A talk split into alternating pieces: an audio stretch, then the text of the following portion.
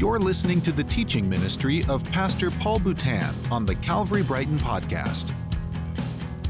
You know, when I was ten years old, this was back in, in nineteen eighty, I think the number one song on the charts at the time was, was the song Love Stinks by the Jay Giles Band.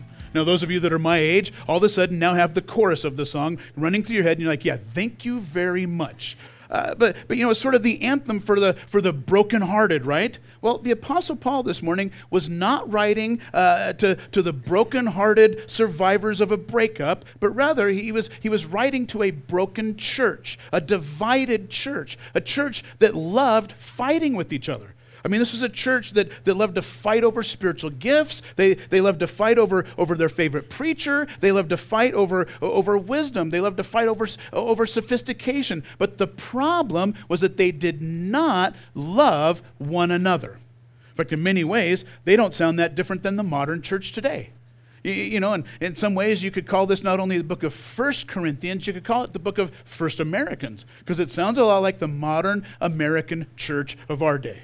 In fact, a, a recent Barna survey says that, that ninety-two percent of, uh, of all Christians in America claim that they love God passionately, but the problem is that those same ninety-two percent of, of American Christians who, who claim that they love God passionately also admit that it's loving God's people that they have the problem with. You know, and, and, and, and that, that was the Corinthian church's problem. And so apparently the Corinthians had forgotten the time when, when the religious leaders had asked Jesus what was the greatest commandment. And Jesus told them the greatest commandment. He said in, in Matthew twenty-two, verse thirty-seven, he says, "You shall love the Lord your God with all your heart, with all your soul, and with all your mind." And then he went on to say, "And the second is like it, you shall love your neighbor as yourself." And so in some ways, you could say this morning that the Apostle Paul was reminding the Corinthian church of the greatest commandment, that the greatest of these is love. So now with that, as we go back to verse eight, the, the question that we want to wrestle with is this: is it really true that love never fails? Is that really true? Because in verse eight, Paul said, "Love never ends. As for prophecies, they will pass away. As for tongues, they will cease. And as for knowledge, it will pass away." And so Paul begins by saying that love never ends. At least that's how it reads in the E S V, the English Standard Version. Now, some of you in in in in more uh, in, in other English versions, like like the New King James, yours would read "Love never fails." That's how most of us have heard it. That's how most of us have memorized it. In fact, that's how most of it, most of us have even read it on Hallmark cards. You know, maybe maybe you get somebody a wedding anniversary card and, and it quotes this passage and, and it'll say, "Love is patient, love is kind, love doesn't envy, it doesn't boast, it's not prideful, it's not rude, and, and it doesn't do this and it doesn't do that." And then finally it sums it all up by saying, "Love never fails." But the problem is that some of us have had people in our lives who have vowed that they loved us, but they've failed us. They failed us. In fact, this past year, uh, twenty twenty-two, some eight hundred twenty-seven thousand two hundred sixty-one marriages have ended in divorce. In fact, sixty-nine percent of those divorces were because of an affair. Uh, surveyors uh, predict that somewhere between thirty to sixty percent of the divorces this next year will be because not only affairs, but they'll, uh, th- th- they predict that, that married couples will cheat uh, at least once in their marriage. Somewhere between thirty to sixty percent will will cheat at least once in their marriage.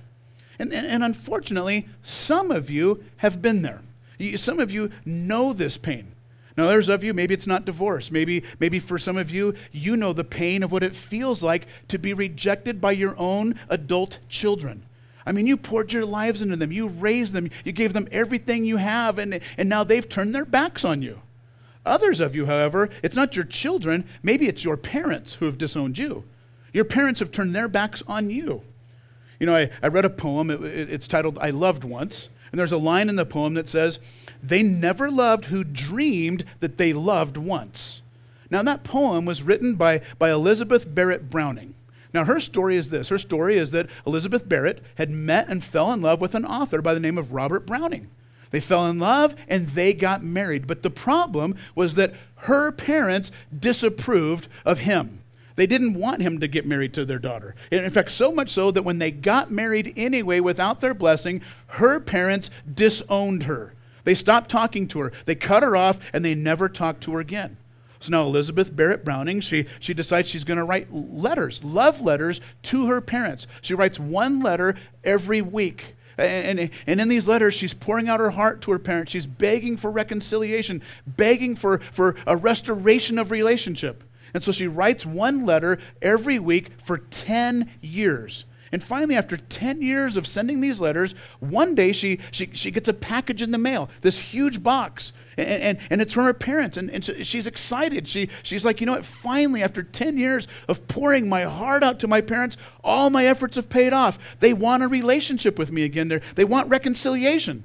So she's excited. She opens the box, but to her shock, to her dismay, to her heartache, inside that box was every letter she ever wrote. And every one of them had never been opened. They never read her letters, and they sent them back to her. Some of you know this pain. And so it begs the question, if if if people who claim that they love us have, have, have, have failed us, then how can it be true that love never fails? Well, now, as we look at this verse, there's two things I want you to notice. There's two things I want you to understand when it, when Paul says, love never ends, or in other translations, love never fails. Number one, I want you to understand that in the original language, the Greek that this was written in, the word ends or fails, when it says love never ends, love never fails, it's a Greek word that literally means falls, in, in that it doesn't fall short. In fact, it carries the idea that, that it never stops, it, it never ceases, it, it, it doesn't come to a halt. That's number one. Number two, I want you to understand that, that in this verse, when he says love never fails, the Greek word for love here is the, the Greek word agape. Now, by way of review, remember last week, if you weren't here, by the way, last week, you want to catch that message as well. It's it's on our on our website and on our YouTube, but you want to catch that message because it's kind of a, a part one of a part two series. But but we, we mentioned last week that there's four different Greek words for the word love. Uh, there's there's phileo, for example, which means brotherly love or friendship love. Then there's uh, storge, which would be family love, the kind of love that, that you would have for your child. And then there's then there's eros, uh, r- romantic love, the kind of love you would have for your spouse in certain moments, if you know what I mean. And, and then finally, there's agape love.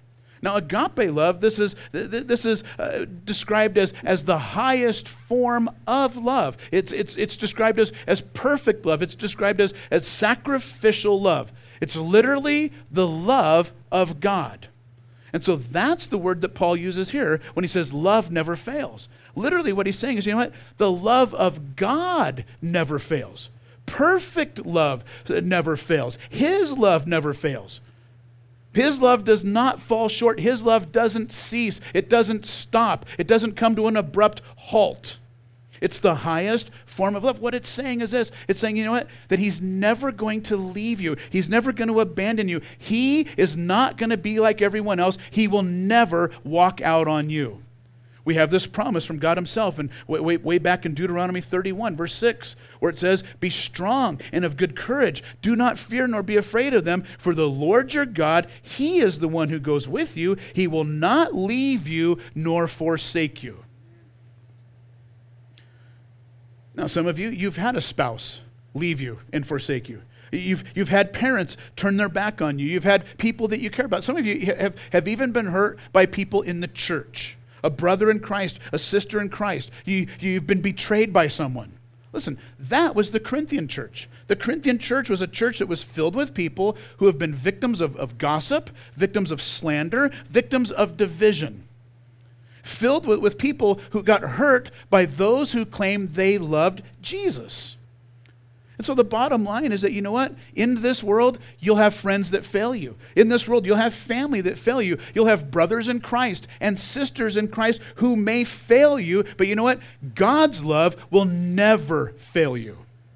In fact, I'll take it a step further. First John chapter four, verse, verse eight says, he who does not love does not know God, for God is love.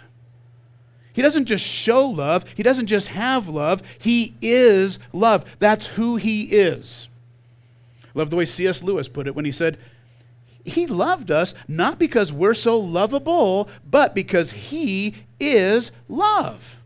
Listen to this. When it comes to him loving you, he can't help himself. It's, it's who he is. He is love. And so this passage is, is not talking about your love for your children. It's not talking about your spouse's love for you or a Christian's love for you. It's talking about God's love for you. His love never fails because he is love. Now, on that note, let's pick it up again in verse eight, verses eight through ten. Paul now points out that spiritual gifts may end, but love never ends. Verse eight again, love never ends. As for prophecies, they will pass away. As for tongues, they will cease. As for knowledge, it will pass away. For we know in part, and we prophesy in part, but when the perfect comes, the partial will pass away. Now, I want to notice that last line when he says, when the perfect comes, the partial will pass away.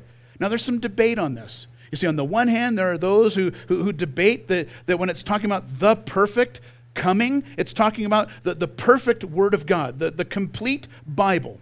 That now that we have the, the complete Bible, it's the perfect Word of God. Uh, you know, it's it's it, it's it's perfect. It's complete. It's finished. Uh, you know, Psalm nineteen verse seven says, "The law of the Lord is perfect." And so now there are some who would say, you know what? During the time of the apostles, when the apostles were alive and the apostles were still writing the Bible, they're still writing scripture, you know, spiritual gifts like, like prophecy and, and, and tongues and these other gifts, those were necessary to prove that the apostles really were the apostles. But now that the apostles are dead and now that the Bible is complete, it's finished, we don't need those spiritual gifts anymore. Those gifts have ceased because we have the complete, the perfect Word of God. Now, as another Calvary Chapel pastor, John Courson, points out, Courson points out that that view, by the way, was not even suggested until nineteen oh six. It wasn't suggested until nineteen oh six, after the so-called Azusa uh, Street Revival, where, where, where many people felt threatened by this move of the Holy Spirit that was taking place, and, and, and they didn't know what to do with it, and they tried to explain it away by quoting this verse saying, you know what, when the perfect comes, the partial will pass away. They'll say, yeah, you know what? Back in the old times, yeah, we needed the, the, the, the gifts. We needed those because the scripture was still being written by the apostles. But now that the scripture is closed, now that the perfect has come, we don't need those gifts anymore. But as Courson points out, that uh, suggestion wasn't even given until nineteen oh six. In other words, church history points out that spiritual gifts like prophecy, like tongues, and so on and so forth, the gifts lived long after the apostles died. For example, uh, Church Father Irenaeus, I've shared this before.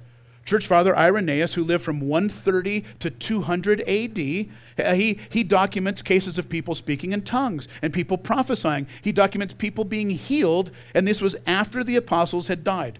Tertullian, uh, who lived from one sixty to two fifteen A D, he also documents healings and prophecies and tongues. And then, and then there's Augustine, who lived from three fifty-four to four thirty A D, some two to three hundred years after the apostles had died. He, uh, in his book titled The City of God, documents cases of healings and miracles and people speaking in tongues and people prophesying some two to three hundred years after the apostles had died. In other words, even after the apostles had died, even after the Bible was complete, the spiritual gifts lived on. And so now, while I do believe that the Word of God is perfect, that the Word of God is complete, it's finished, We're, we're no longer writing scripture today. It is perfect. It is complete. I do not believe, however, that that is what verse ten is talking about when it says, when the perfect comes, the partial will be done away.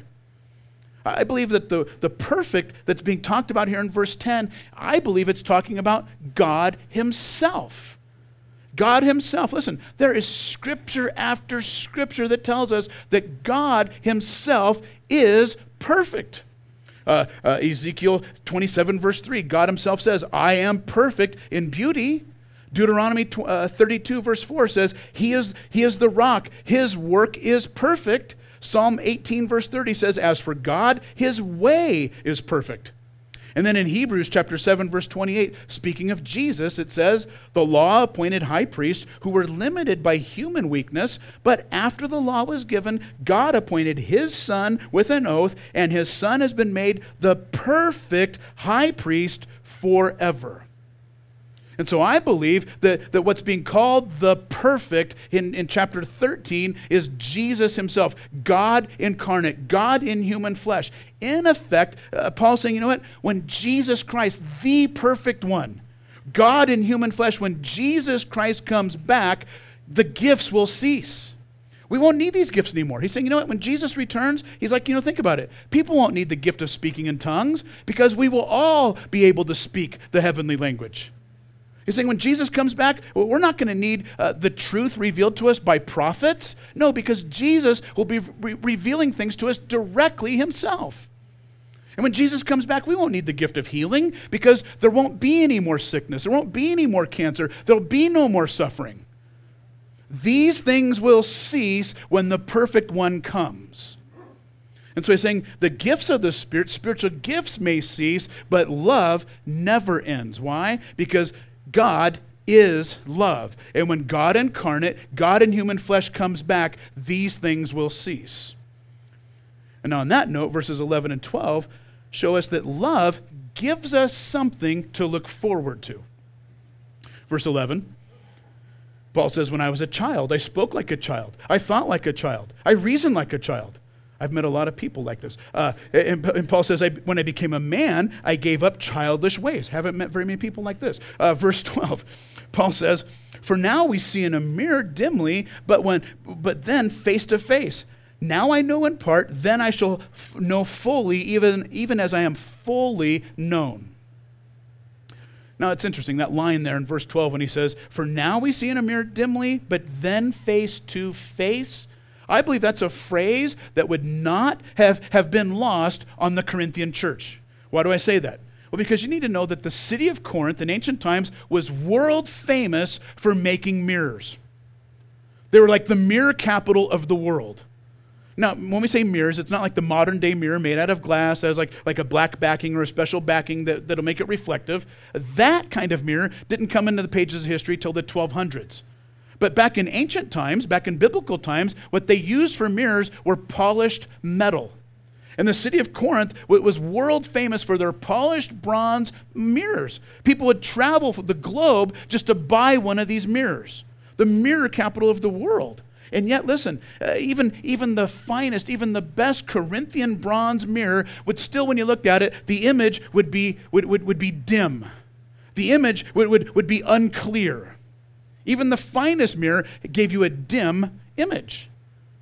And so the Corinthians, I think, he, Paul was speaking their language. They knew exactly what Paul was talking about when he says, he says, for we see in a mirror dimly, but then face to face. And I believe the phrase face to face is speaking of a face-to-face relationship with Jesus. You know, that currently, in, in, in the time that we're living right now, we see him dimly. We don't know him that well. We don't know him in the same way. But there's coming a time where we will see him face to face. First Peter one eight says, though you have seen, not seen him, you love him. That's the time that we're in right now. We're, we're in this time right now where we have not seen him, but we love him. But there's coming a time where we will see him face to face. First John chapter three, verse two, it says, beloved, now we are children of God, and it has not yet been revealed what we shall be, but we but we know that when he is revealed, we shall be like him, for we shall see him as he is. There's coming this time where we will see him face to face. We know him dimly now, but we will see him as he is in this coming time. I read, read about the hymn writer uh, named Fanny Crosby. Now, she wrote hymns back in the in the early nineteen hundreds. In fact, she wrote eight thousand hymns, eight thousand worship songs. Now, if you know her story, uh, you know that she was blind. Now, she wasn't born blind, but she, be- she became blind in childhood. But she loved to, to just worship Jesus. In fact, as I said, she wrote eight thousand hymns, eight thousand worship songs.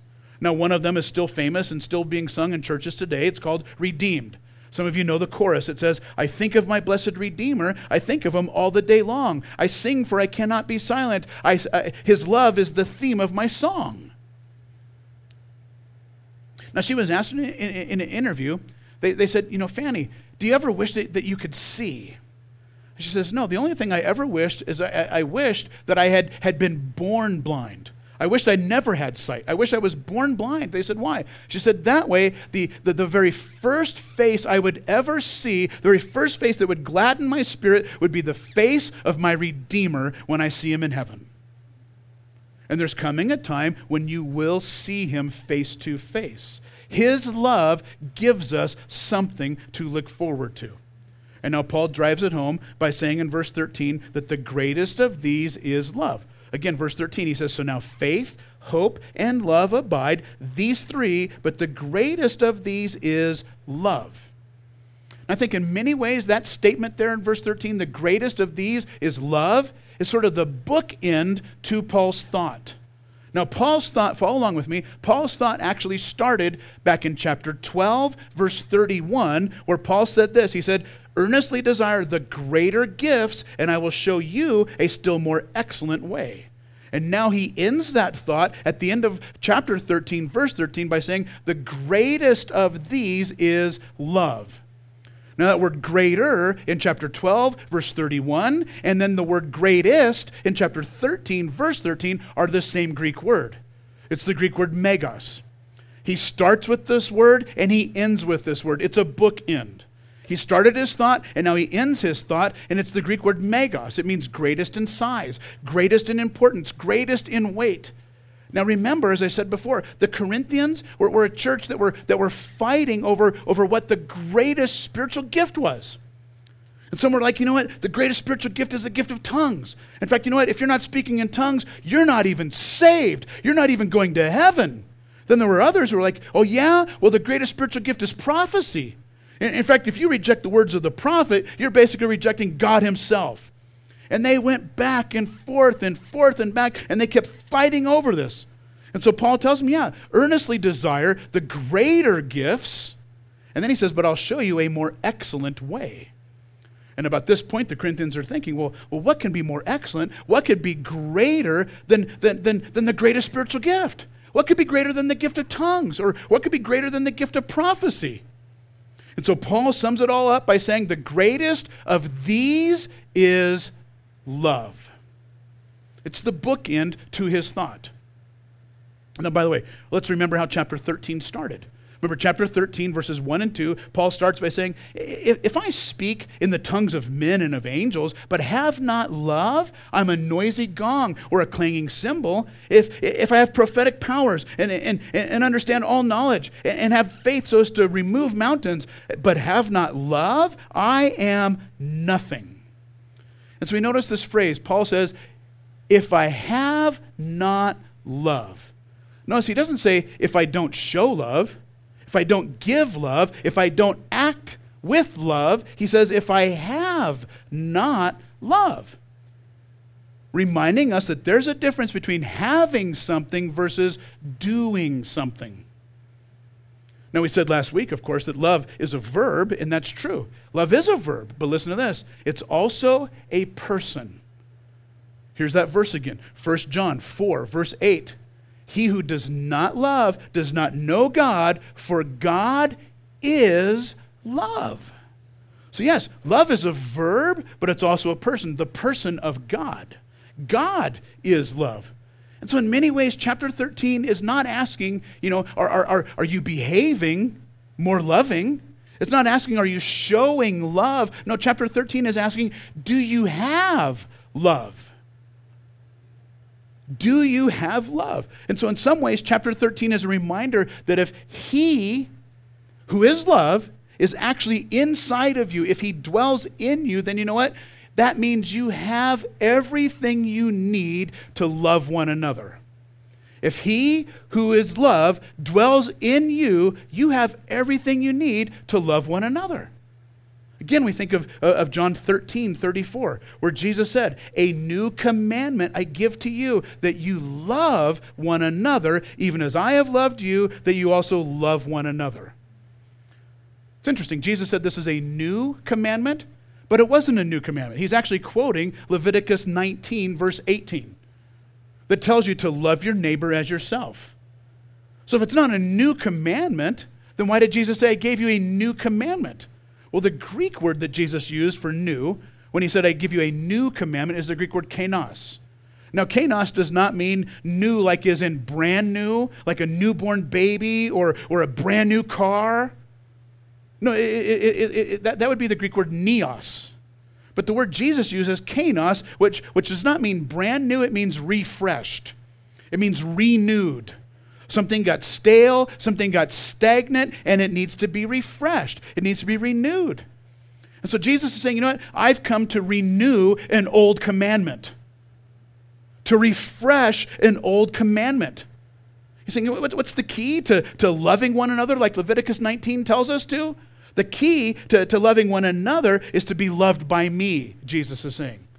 He's saying, you know what? When, when you experience my unconditional love, my perfect love, my true love, when, when your love, when my love comes into your life and changes your life, then you'll be able to love one another. So how does the old commandment of Leviticus get refreshed, get renewed? It gets refreshed, it gets renewed when the author of the commandment is now living in you. When he dwells in you, when love himself is dwelling in you, you have the power to love one another. We've talked about this before, the fruit of the Spirit. You know, Galatians chapter five, verses twenty-two and twenty-three, it says the, the fruit of the Spirit is what? Love, joy, peace, patience, kindness, goodness, faithfulness, gentleness, and self-control. And what it's saying is that, you know what? When we talk about fruit, what do we mean? Well, well, fruit means proof. So the idea is that, you know what? This is the proof that the Holy Spirit's actually in you. That if the Holy Spirit is in you, we should see his character traits in you. We should see his love, his peace, his patience, his kindness, his goodness, his faithfulness, gentleness, and self-control. We should see his attributes in you if he's actually in you. It's proof, it's fruit that he's in you. It's like the little girl I told you about before who came home from church and she she told her mom, she said, you know, Pastor, the pastor's sermon really, really confused me this morning. She came to this church and that's why. But anyway, uh, her, her mom said, well, why? She said, well, the pastor said that God's bigger than we are. Is that true? And, and her mom says, well, yeah, honey, of course that's true. God is much bigger than we are. She said, yeah, but but then the pastor said that God lives inside of us. Is, is that true? She said, She said, yeah, honey. If, if you believe in Jesus, then God lives in you. She said, yeah, but, but if God lives in me, and if God is also bigger than me, then shouldn't he stick out? And it's true. That's, that's the point of Galatians five, that if the Holy Spirit's in you, he should be sticking out. People should see his attributes in your life. If love, God is love, if love dwells in you, people should see it. Do you realize, by the way, that you have everything you need to live a thriving, healthy Christian life? Everything you need, you already have. Ephesians chapter one, verse three, it says, he has blessed us with every spiritual blessing. I dare you to look up the word uh, every in the Greek language. You know what, you know what you're going to find? The word every means every. He's left nothing out. Everything you need, you already have. But I say that because so many of us as Christians, we spend so much time in prayer asking for asking God to give us things that we already have. You know, for example, we ask for more power. You know, more power to overcome uh, this addiction, or to or to break this stronghold, or to get through this thing. But but but but we're, we're told in Second Peter chapter one verse three that we have power. His divine power is given to us all things that pertain to life and godliness. I suggest we we just haven't tapped into the power we already have. Sometimes we pray for, for more joy and more and more happiness. But Jesus said in John fifteen eleven, he says, these things I've spoken to you, that my joy may be in you and that your joy may be full or complete. And then sometimes we ask for more love. In fact, back in the eighties, we had a worship song. It, it went like this. It said, you know, more love, more power, more of you in my life. But but. The Bible tells us in Romans chapter five, verse five, that the love of God has been poured out within our hearts through the Holy Spirit who is given to us. We already have all that we need. I've told you before about William Randolph Hearst. Now, Hearst was one of the wealthiest men who ever lived, but, but he, he, he spent a, a fortune collecting some of the most rare and most expensive artifacts in the world. So one day he's reading in a magazine an article about this rare artifact. The more he reads about it, the more he decides he must own it. He needs to have it. He has to find it. So he finds uh, his his employees, his agents, and he and he, he dispatches them and says, I want you to I want you to travel the world and find this artifact. Don't come back until you found it. So they're searching high and they're searching low. They search for months and they finally come back and they're like, sir, we've got some good news and some bad news. We're like, the good news is we found the artifact you've been looking for. He's like, oh, where was it? Was it was it in Egypt? And they're like, no. What was was it in China? No. Russia? No. Well, where was it? Well, sir, that leads us to the bad news. The bad news, we spent all this money looking for it, and you already own it. It's been sitting in your warehouse this whole time. And, and in the same way, listen, if you have Jesus in your life, that means you already have the storehouse of all the love you need dwelling within you. And so in many ways, First Corinthians thirteen is reminding us that when we fail to love others as Christians, it doesn't mean we need to act more loving, doesn't mean we need, doesn't mean we need to do more loving things. It means we need to tap into the infinite storehouse of love that's been given to us. This also serves as a reminder that when others fail you, you, you, your parents may have failed you, your family may have, may have failed you, other Christians may have failed you, this passage reminds us that God will never fail you because God himself is perfect, unfailing love. Amen? So Father, we thank you. We thank you that you are love. You don't just love us, you are love. We don't need to do anything to earn your love. This is just who you are. So we just we just bow in your presence. We submit to you, Lord.